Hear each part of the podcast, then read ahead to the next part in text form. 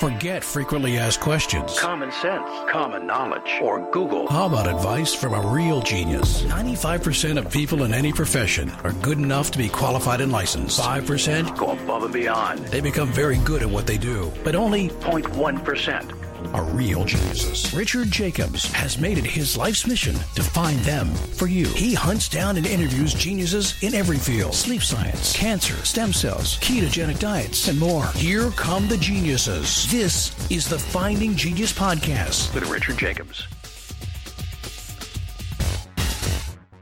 Hello, this is Richard Jacobs, uh, Executive Director of the Finding Genius Foundation, newly formed, and uh, host of the Finding Genius podcast. I have a returning guest. Uh, she was great last time. This time, I'm sure it'll be good too. Uh, her name is Yael David. She's at uh, Memorial Sloan Kettering. She's an assistant professor in the Department of Pharmacology at Weill Cornell Medical College. Uh, also deals with physiology, biophysics, many, many areas. Um, this time, we're going to talk about cancer and epigenetics, how the two are interrelated. So, Yael, thank you for coming back.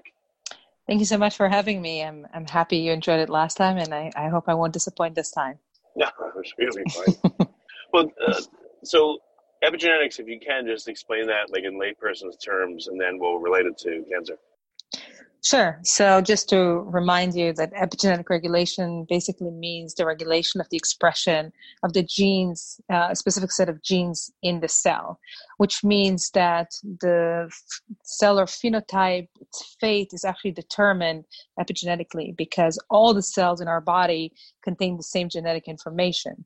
So, how each cell exerts its unique function and, uh, and uh, phenotype is determined epigenetically after or above the genetics. And epigenetics is regulation is composed of many, many different layers, everything from transcription factors, DNA modifications, RNA modifications, and um, and modifications of histones, which are the proteins that package the DNA in the nucleus, which is really the focus of research in my lab. So if I take up if I take up smoking cigarettes, I guess in pretty short order, a lot of genes will be upregulated and downregulated and I'll experience my cells will experience a lot of epigenetic change to, I guess, to adapt to the cigarette smoking.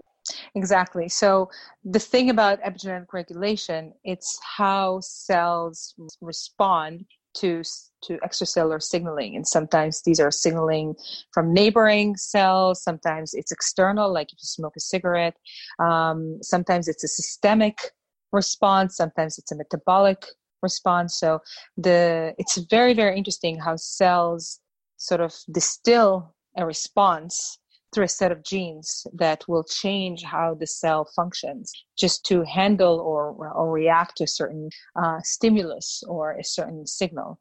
And if you smoke cigarettes, there, there are what we call the immediate early genes or immediate early response. So these are genes that um, are upregulated very quickly after exposure to toxins in order to cells, mainly the lungs, to react. Um, but there are also long term effects, especially to um, damages such as toxins found in cigarettes, but also um, and many many other exposures and and of course in metabolism where there is a long-term change um, in chromatin in the sort of this dna histone structure um, and that can affect um, sort of the cells the cell division the daughter cell so not just the fate of a single cell but actually a whole set of cells in a certain environment.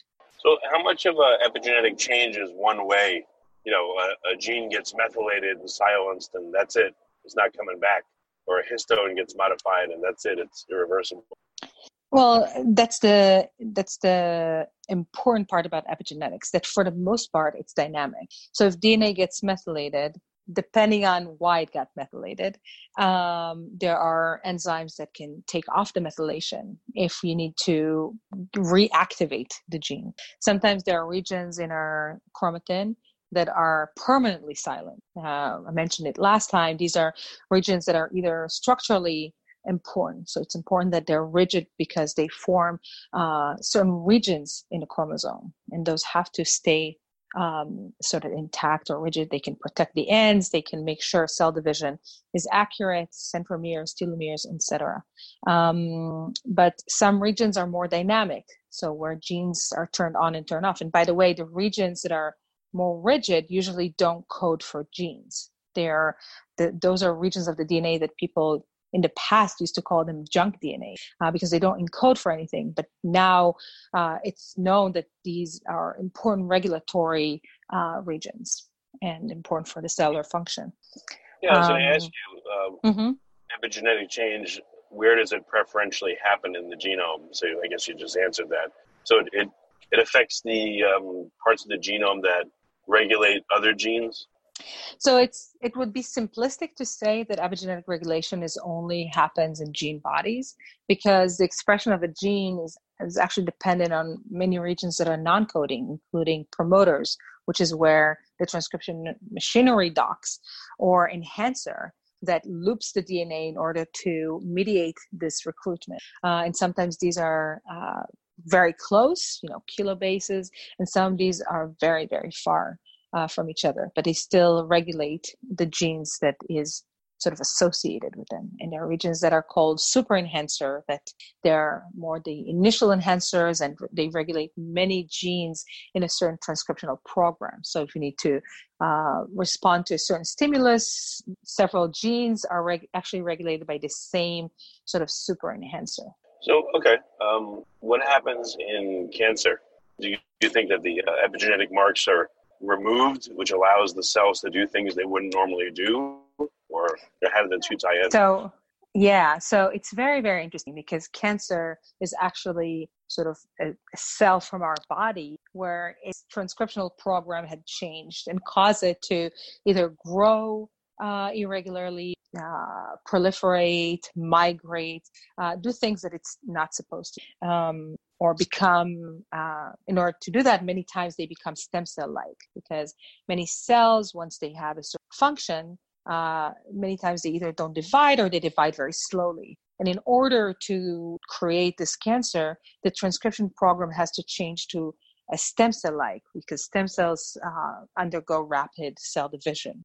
Um, so many times that means that the epigenetic program in the cell has to change. So now regions that are supposed to be uh, repressed because they belong to uh, a stem cell or to a specific time in, in the cell cycle or in the embryonic development and in mature cells they're silent uh, now they're active for transcription. And other regions that are supposed to act as tumor suppressors, um, there are very famous ones like P53 uh, that are the guardians of the genome. They they make sure that um, that the cellular program is controlled, uh, now they are repressed. So the cells don't have mm. regulation all of the sudden. Um, so these are the two sort of ends of the coin. So usually in cancer, you either have tumor suppressors that are now being suppressed themselves right? So they don't express, so they can't protect the cell. Or you have oncogenes, uh, which are genes or oncoproteins that drive cancer, are now being upregulated. But in order for these two processes to happen, right, so repression or activation of transcription, you need to have a change in the epigenetic program. You need to have these genes are now now have to be physically either open or closed, and uh, for that to happen, many proteins has to be have to be recruited Mm-hmm. Look, one quick question: How could a gene be an oncogene? What is this normal function? so that's a great question because often people call a protein or a gene oncogene, but really it's there for a reason. So, for example, there are genes that are very important for development when during embryonic development, right? When you're an, an embryo, and they're responsible for proliferation, for differentiation, but then they are silenced in the and once once um, once this stage is over. But if now they are expressed mature cell, now the cell exerts these types of function, these types of phenotypes, right? It becomes a stem cell like an embryo and it starts dividing uncontrollably. So okay. development, or times it's during specific times in the cell cycle. Are, are, there any oncogenes that actually are involved in like mitosis, normal cell division? Yeah. Definitely. There are many, many oncogenes that are uh, very tightly regulated through mitosis. And what happens in cancer is they're upregulated and their, their activity is not terminated. Because through the cell cycle, they're activated in these spikes, right? Where they're active for a very short time and then they're turned off. But what happens in cancer is they're not turned off. They stay active, for example. And then that continues mitosis and cell division, right? Uncontrollably. Right, got it. So, do you have any insight into the order in which a cell, you know, becomes cancerous? Do you know what happens first? You know, how early on do, do marks come off? The million dollar question. So, there are several cancers where it's already been shown to be uh, really epigenetically um, driven cancers. Some of these are lymphomas. There are the more famous ones, leukemias, so many blood cancers. Um, but if you you know try to scroll back scroll back scroll back and try to find what is the change that made that difference um, sometimes it's very hard to uh, some people say it is related in some cases to um, you know exposure to toxins like in smoking and that um, that types of um, toxin they can change the DNA itself. Uh, so it create DNA damage and create mutations in the DNA itself, but it can also change uh, the, for example, patterns in methylation or other DNA modifications and change their epigenetic um, um, profile.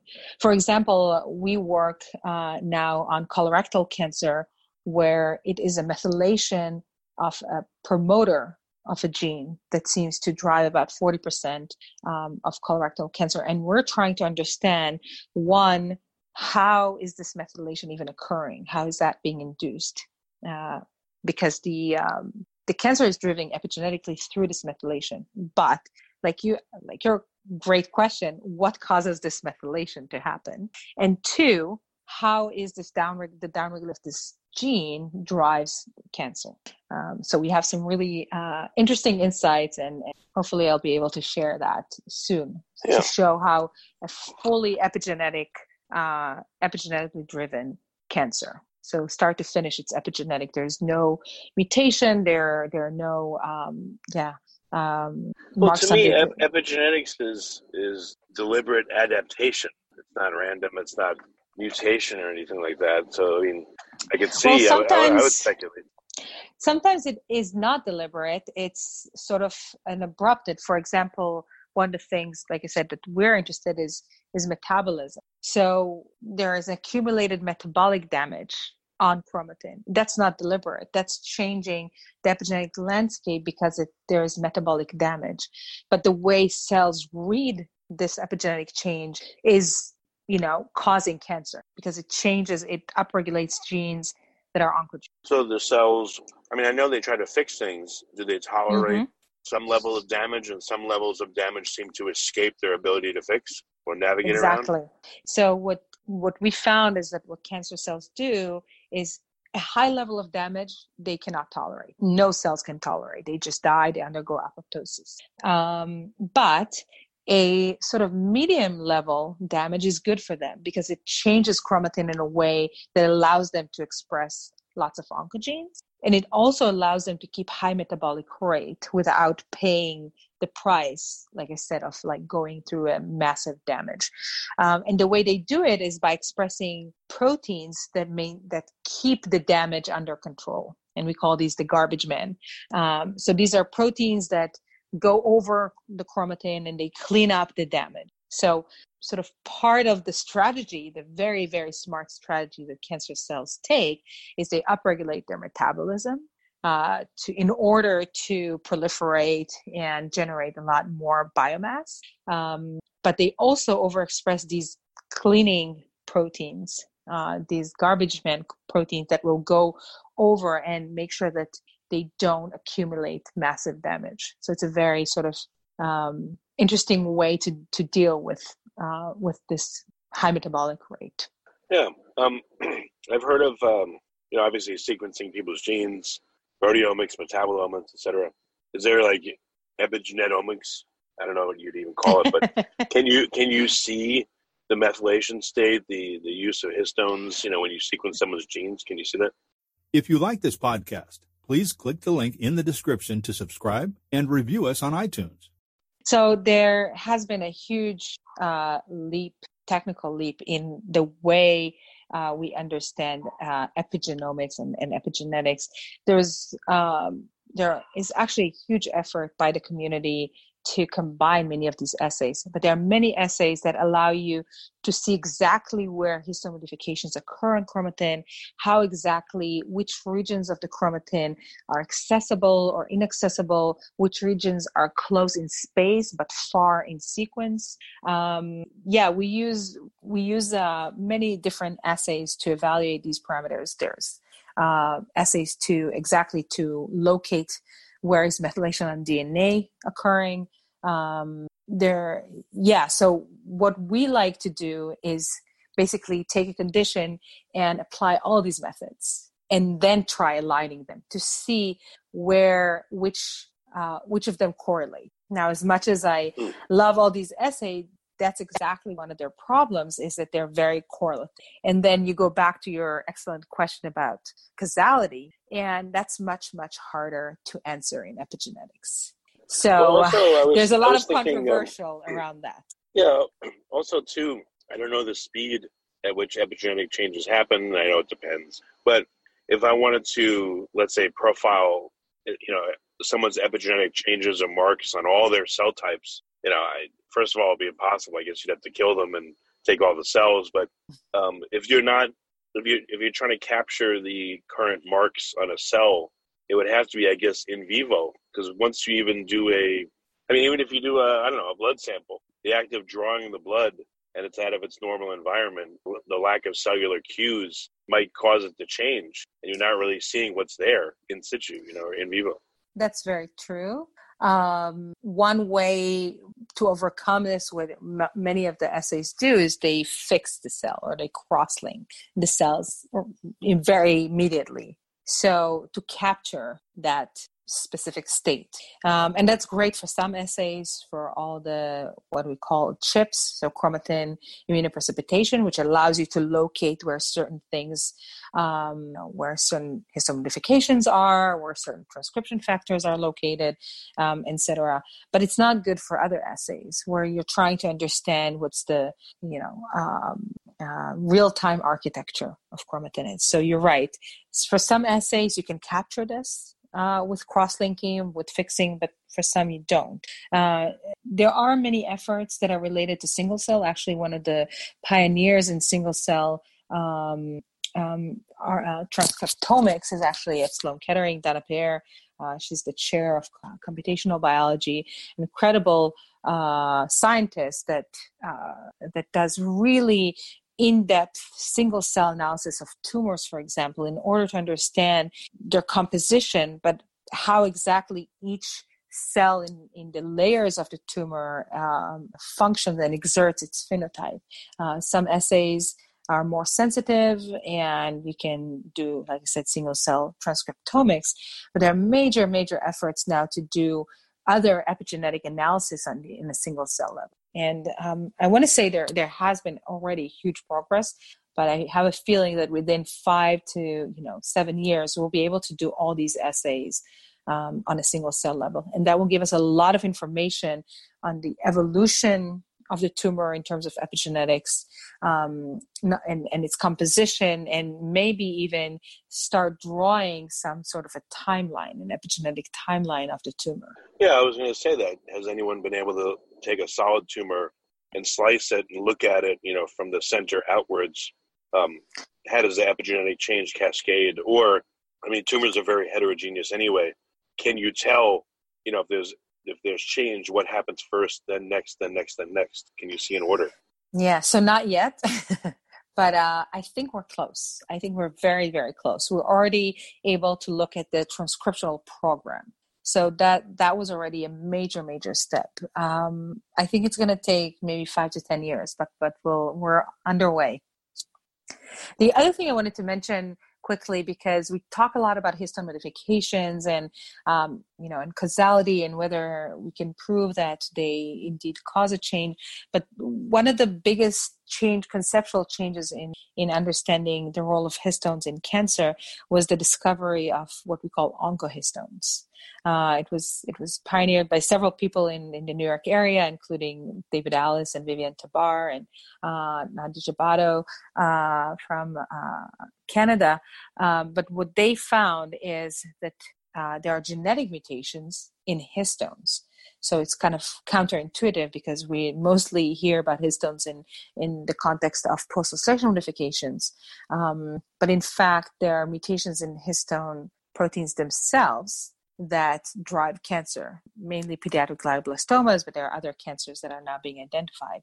And the fact that right. changes in in the sequence of the histones induces or causes cancer uh, really spoke to the causality because these genetic changes they change the capacity of the histone to undergo modification. So that speaks to the role of this modification uh, in cancer. The histones themselves, I just I just pictured them as like you know non-interacting spools that the DNA yeah. will, you know, will spool around. But are they interacting with the yeah, I guess they are. Well, they must be. Yeah. So exactly. So for many many years, people thought exactly that that they're inert, that they're just structural proteins. But the discovery of post modifications and the flexible tails and and the sort of language they have, we call it so-called histone code, uh, that allows them to recruit specific effector proteins that can change chromatin landscape um, made them very, very interesting and, and made the community understand that they're not just inert structural proteins. They actually play a very important role in epigenetic regulation. And I think the next sort of layer is is what we're working on, which is understanding how the environment communicates with histones. So histones are modified by enzymes, but what we found is that the environment itself modifies the and because the DNA is is like I said is wrapped around them, how they hit the histones change and how their interaction with the DNA changes uh, can change the transcriptional program of the cell. Has anyone been able to use like you know fluoroscopy or light microscopy to watch a um, an epigenetic event happen? Yes. Uh, so there are many um, researchers looking at the dynamics of chromatin itself because you can uh, GFP tag many of these proteins and look at their dynamics. There are um, assays where you can look at how fast a protein docks chromatin, for example, and there's there's lots of uh, very important insights. And what I always find interesting in these in these um, in these findings is that many times they describe a much, much, much more dynamic state than we envision. Uh, so even in the most what we call heterochromatic or, or closed chromatin areas that are supposed to be really just structural, uh, there's there are plenty of very dynamic events that occur on them. So I think microscopy is a very um, powerful tool and it allows us to look at some of these dynamic changes. Um, the problem is that it doesn't really allow you to look at it as a single molecule or really understand the, the mechanism at a very high level. Um, there are advances now where people use, uh, and we do that in collaboration with Shixin Liu from Rockefeller University, where they use optical tweezers. So they actually trap a piece of chromatin between two beads and they looked at that they look at the dynamics of compaction and decompaction on a single molecule level and then you can start adding histone modifications and effector proteins and see exactly how each protein contributes to the architecture of chromatin that is that is trapped within these two beads. And that's where you can really get a high resolution information about the mechanism of how these proteins function. So, you know, you have always the two ends of the scope where you can have a very in vitro um, setting where you can look at the contribution of each protein, but then it's in vitro. It's not in the context of a, a, a chromatin in the cell, in the nucleus. And on the other hand, you said you have like what you asked, you can use microscopy, and then you can look at cells, at live cells, but then you lack the very deep mechanistic biochemistry uh, analysis, biochemical analysis of these events. And that's actually, I think, where chemical biology plays into bridging these two ends. And that's also something that my lab does.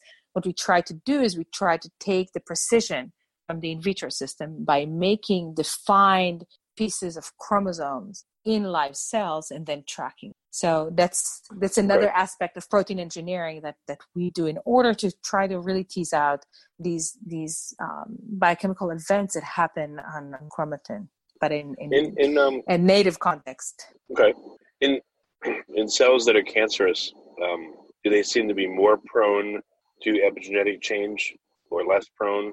Or is there no really one? definitely? Well, cancer cells are usually more dynamic uh, than normal, you know, uh, fully differentiated cells, um, because their transcriptional program is not uh, sort of in tune, right? So you have many different things going on that are not all aligned. So it's generally they're more dynamically the transcription program is more dynamic in these cells. Uh, moreover, many times they um, they insert a lot of mut- a lot more mutations because they're either downregulation of these tumor suppressors that maintain the integrity of the DNA, of you know the proofreading, um, of the DNA damage uh, repair. So what happens is you have insertion of mutations, and insertion of mutations often leads to again further changes in the transcription, uh, changes in the proteins, and you know you you down go down a slippery slope of very sick a very sick cell. Well, in a in a gene that's mutated, it has deletions or SNPs or whatever. Um, do does epigenetic change happen more often, less often, in a different way? Like, has that been observed? Oh, that's an interesting question. Um, I don't know the answer to that. I don't know if anyone really looked at whether mutated genes are, are more or less epigenetically regulated than others. Um, yeah, like maybe an I'm easy sure. condition would be like cystic fibrosis, if it's very well known, you know, what's deleted. Then if you look at the action of that that area of the genome and how it changes epigenetically versus non well the problem with cystic fibrosis is not the expression. The problem what happens in cystic fibrosis is you have a mutation in a very small region sometimes a single amino acid that is now the protein is slightly misfolded and then it's recognized for degradation. Even though people have shown that if the protein reached the plasma membrane where it's supposed to be, it would actually function like 80% of wild type. But the problem is it doesn't even get there because the mutation causes it to be recognized by the by ER associated degradation and just get it gets just gets degraded. It doesn't even get to the plasma membrane. So in that case, I think on the transcription level, the protein is being the the, the, the transcript is being the gene is being transcribed in a normal level, but it's in the protein level that you know the regulation is actually causing it to be non-functional. Uh, but there are other many other oncogenes where they are overexpressed, um, and many times through uh, epigenetic mechanisms. But the question, I think, what you're asking is when they're mutated, not just when they're overexpressed, whether they have even greater overexpression or maybe a, a, a, different epigenetic regulation when they are mutated and, and i don't know the answer i think it's a very interesting question to, to check. Finally i got one good question on you. Oh you, they're all very good. Otherwise i wouldn't talk so much about them. No that's cool that's cool. Um, so in terms of cancer i mean do you have any new insights on again the, even the order in which a cell has anyone been able to establish, you know, normal cell? Okay, typically this kind of cancer, the first step that the cell will take on the path towards, you know, towards bad acting or towards cancer is this. Does anyone know the order in which, like the very, very start of cancer? Has anyone figured that out? You you mean epigenetically driven cancer or cancer in general? Yeah, epigenetically driven because that's probably the most accessible. Yeah, yeah. Um, so often, I'm trying to think because there are many different types of, of epigenetically driven cancer. Like I give you one example where the promoter is downregulated by methyla- by DNA methylation, but many of the important ones are, for example, uh, translocation that generate uh, a hyperactive enzyme that is an epigenetic enzyme. So enzymes that change chromatin that modify histones, for example. And there are many um, famous examples that are that are related to to MLL, for example, that it's fused. And in that case, um, many people, including Ali Shilatifard, made huge progress in understanding how a chimera of this MLL protein with another um, with with another epigenetic. So basically, two pieces of, of epigenetic related proteins uh, can change chromatin and change gene transcription. But the original driver was the translocation. So the original mistake was genetic, but the hybrid that was generated is modifying epigenetic landscape. So it's kind of interesting. In that case, it's still the the origin is still um, you know mistakes in in cell division and translocation right during cell division. Um, I don't think anyone has you know have examples to um, except for like like I said the the colorectal cancer uh, examples that I gave you. They don't have an ex- a case where it's purely epigenetics. I personally think that the metabolic damage that we observed could be a driver, an epigenetic driver of cancer. Uh, so that hmm. we're still working on. So there is the first step is an epigenetic stress, uh, sorry, a metabolic stress, and that metabolic stress is recorded on histones, and that changes transcription to now express cancer associated genes and drive um, oncogenesis. And in that case, it would not be anything genetic. It would be purely environmental and epigenetic. Yeah, can you can you tell can well can anyone tell well if you do this then you're likely to end up with this kind of you know epigenetic mark. Is there any uh, lexicon or library of oh do this to a cell this is going to happen most likely um, i wish because uh, just like in real estate it's not just about what it's also about location location location. Um, so um, it's not just which mark will go up or down but it's where and that's the part that is really um, important. Um, i don't think there is a single sort of um, legend where you can be like okay this equals this you know if you smoke this equals increasing this uh, because also many times epigenetic is combinatorial.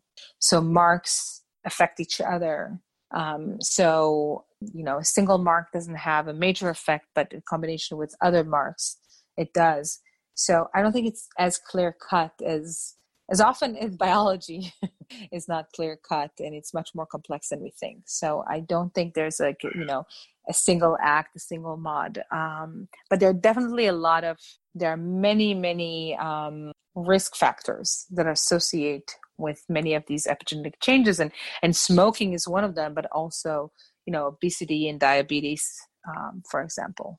Has anyone uh, longitudinally looked at a, a cell type in a mouse or a person and, you know, looked at the epigenetic marks over time, say over a year's yes. time? mouse? Yes. So there is an incredible scientist uh, called Anne Brunet um, at Stanford, and she studies exactly that. What are the epigenetic changes that happen? Uh, or the histone modifications that change over time. And she actually found, uh, she works with um, very, very interesting model system where they have um, accelerated aging. So she can follow uh, these marks as, as these uh, organisms age, and some of them are really cool fish uh, called killifish. Um, and what they have noticed is there are specific marks that are associated with longevity, and actually, you can almost turn back the clock if you um, if you regulate them the right way. So there are really key epigenetic events that are associated with aging and longevity. You know, so what do you think? Uh, what important work needs to be done in the area of epigenetics to you know to figure out uh, you know its relevance to certain cancers. I mean, what do you think some of the most important things to figure out will be? I think uh, basically you're you you know you hit the mark with asking about what's the first step. So understanding causality and how specific epigenetic events can drive changes uh, rather than be associated with or be correlating with, but actually drive these changes. Um, and uh, that's sort of one big thing. And the other thing is understanding the full histone code. Um, in, in my book, that's that's what's interesting because I think we're only scraping the surface. Uh, we've been studying all these very, very uh, abundant marks, methylation, acylation that exist on the you know tens of, of percentages of the histones. But I think the fine tuning um, events in epigenetic um, are also affected by modifications that are might, might not be as abundant, but can change local chromatin architecture um, and so I think there are more chapters to the hidden code.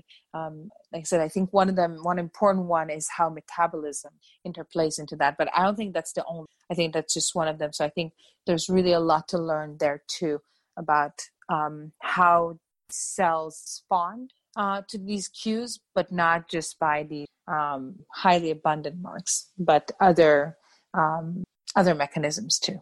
So I would say these are, to me, the two big questions. We have to understand the full spectrum of epigenetic regulation, and we have to understand the causality, um, how how each of these events is inducing a change directly. Well, like the intake of um, extracellular vesicles, you know, whether they're from other cells or from bacteria or whatever. I mean, does that directly cause epigenetic change? Has that been observed? No one looked into that, uh, but these sort of exosomes.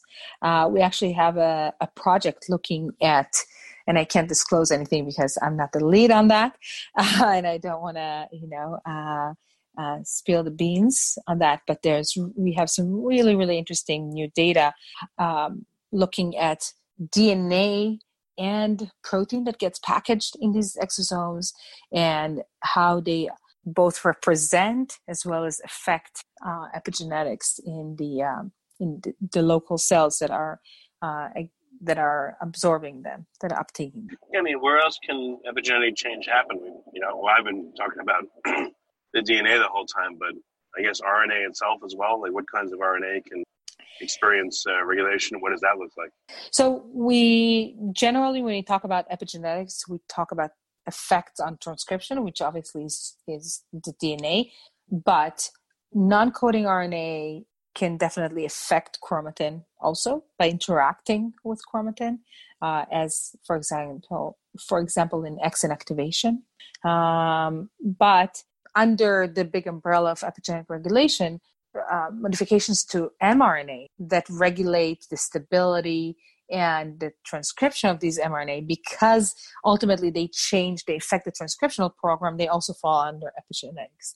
So uh, we talked a little bit about it last time about um, methylation, for example, of uh, RNA, which is a really hot topic uh, now in epigenetics, because it's um, it's another sort of very important regulatory um, level in, in epigenetics that is very poorly understood. And in fact, while DNA modifications, there are only you know a handful of them have been identified.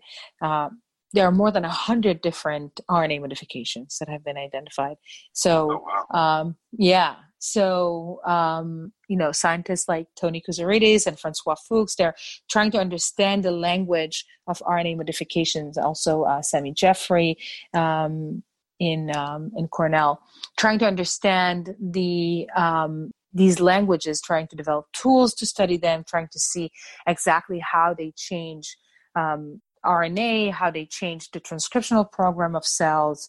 Um, it's it's a very very uh, interesting and um, I would say new field. Yeah, well, uh, well you said there's a hundred ways. Can you uh, give an example, maybe just of one or two that are predominant or interesting? Yeah, I mean the most studied one is is, is M6A.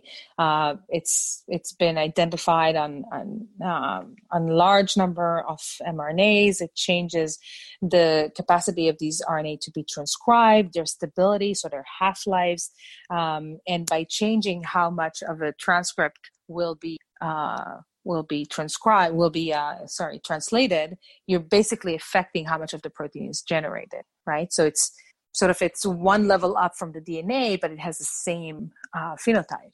Uh, so M6A is a very important one, and there's now there are now many many tools trying to understand how M6A plays into um, into regulating cell fate, and um, has been implicated in cancer in several ways. So now there are um, several companies also trying to develop therapeutics to target it.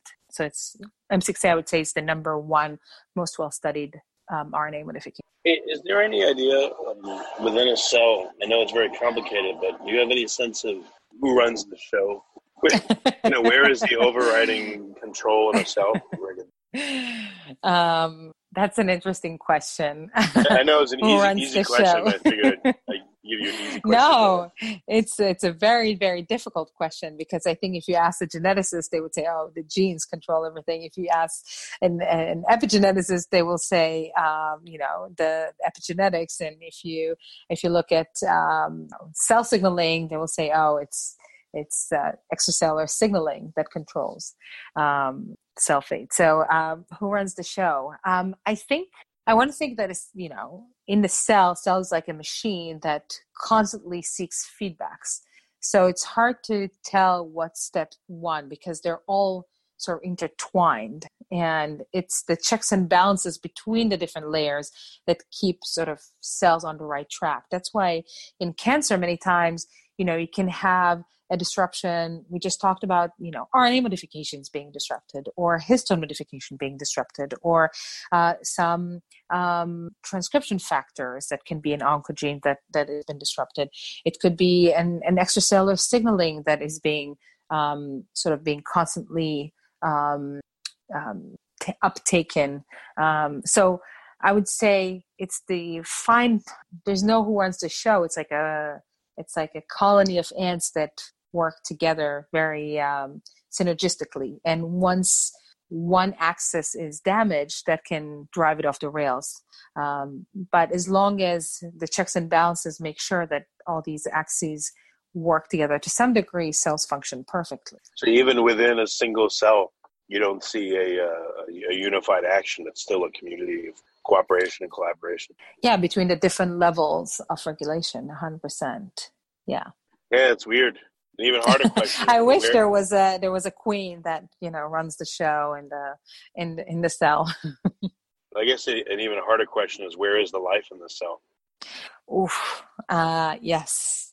Uh, well, it depends on what you define as life, right? Um, we can talk about this for hours. A very philosophical question. Um, so, a unicellular organism is alive, but is a cell, one cell in our body, is it alive?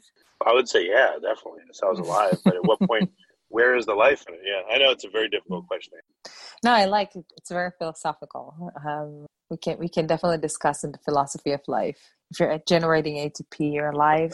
Then there's there's a lot of things that you would define as as alive. Yeah. Well, excellent. Well, yeah. Um, you know, we'll leave everyone with that uh, impossible question. And uh, what's the best way for people to follow up and see more of your work and to see what you're doing? Uh, well, uh, you know, my lab has a, has a website. We are very active on social media, on Twitter, uh, David Lab MSK. Um, yeah, just um, you can read our papers. You can write me, and I'm happy to continue any scientific discussion with anyone who's interested. Okay, well, very good. Thanks for coming back again. I appreciate it. Yeah, thank you for asking excellent questions, and have a great rest of your week. If you like this podcast please click the link in the description to subscribe and review us on iTunes. You've been listening to the Finding Genius podcast with Richard Jacobs. If you like what you hear, be sure to review and subscribe to the Finding Genius podcast on iTunes or wherever you listen to podcasts. And want to be smarter than everybody else? Become a premium member at findinggeniuspodcast.com. This podcast is for information only. No advice of any kind is being given. Any action you take or don't take as a result of listening is your sole responsibility. Consult professionals when advice is needed.